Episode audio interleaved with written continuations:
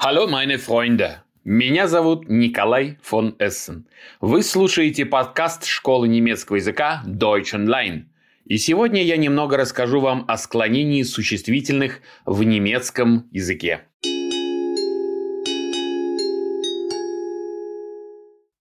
Существительные в немецком языке склоняются, то есть изменяют окончание, в зависимости от падежей, числа, рода и типа склонения – Типов склонений в немецком языке четыре: Сильное, слабое, женское и смешанное.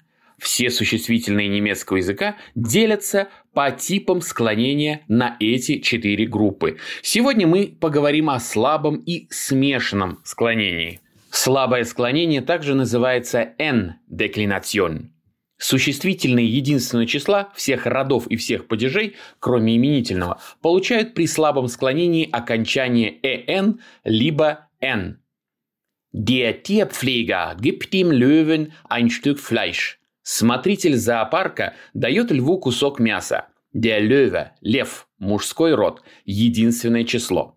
В нашем предложении используется дательный падеж. Смотритель зоопарка – дает мясо кому? Льву. Почти все существительные мужского рода, обозначающие живых существ, склоняются по слабому склонению. Вот и появляется у существительного окончание «n». Der Tierpfleger gibt dem Löwen ein Stück Fleisch. Еще вы можете слышать, что меняется артикль. Был der, стал dem. Да, артикли тоже изменяются, но это уже немного другая тема. Давайте перечислим основные группы существительных, которые склоняются по слабому типу. Как мы уже сказали, это существительные мужского рода, обозначающие живых существ и оканчивающиеся на «э». Лев, der Löwe, старик, der Alte, юноша, der Knabe, подмастерье, der Geselle, клиент, der Kunde и так далее, und so weiter. Также склоняются односложные существительные мужского рода, обозначающие живых существ. Человек – der Mensch, медведь – der Bär, князь – der Fürst и так далее. Двигаемся дальше. Fahren wir weiter.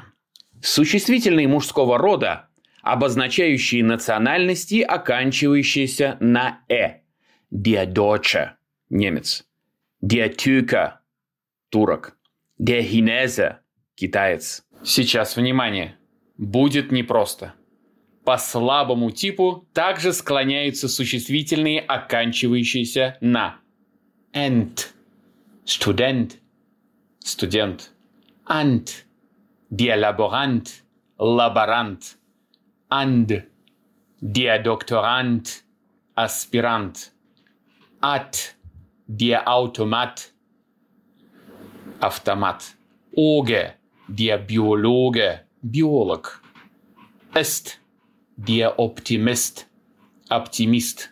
AD, der Kamerad, товарищ. Все эти слова в любых падежах, кроме именительного, получают окончание «н» либо «эн».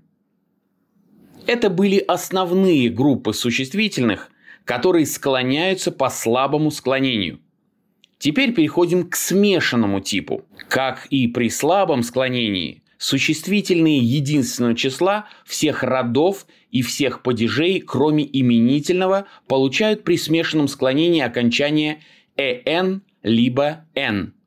Только в родительном падеже еще добавляется дополнительное «с». То есть именительный падеж без изменений, дательный и винительный добавляем «эн» или просто «н», а вот в родительном падеже добавляем «энс». «энс». А теперь стоит достать свой словарик и ручку. Слушайте внимательно. По этому типу склонения изменяются следующие существительные мужского рода. Der Name – имя. Der Friede – покой. Der Buchstabe – буква. Der Gedanke – мысль. Der Wille – желание. Der Haufe – куча. Der Schade – жалость. Der Funke – искра. Как хорошо, что вы можете перемотать запись, если что-то упустили, верно?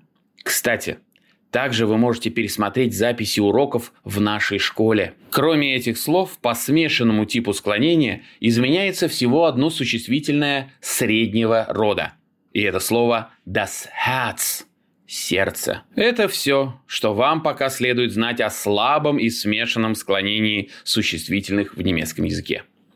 Подписывайтесь на подкаст школы немецкого языка Deutsch Online и ищите нас в социальных сетях – меня зовут Николай фон Эссен.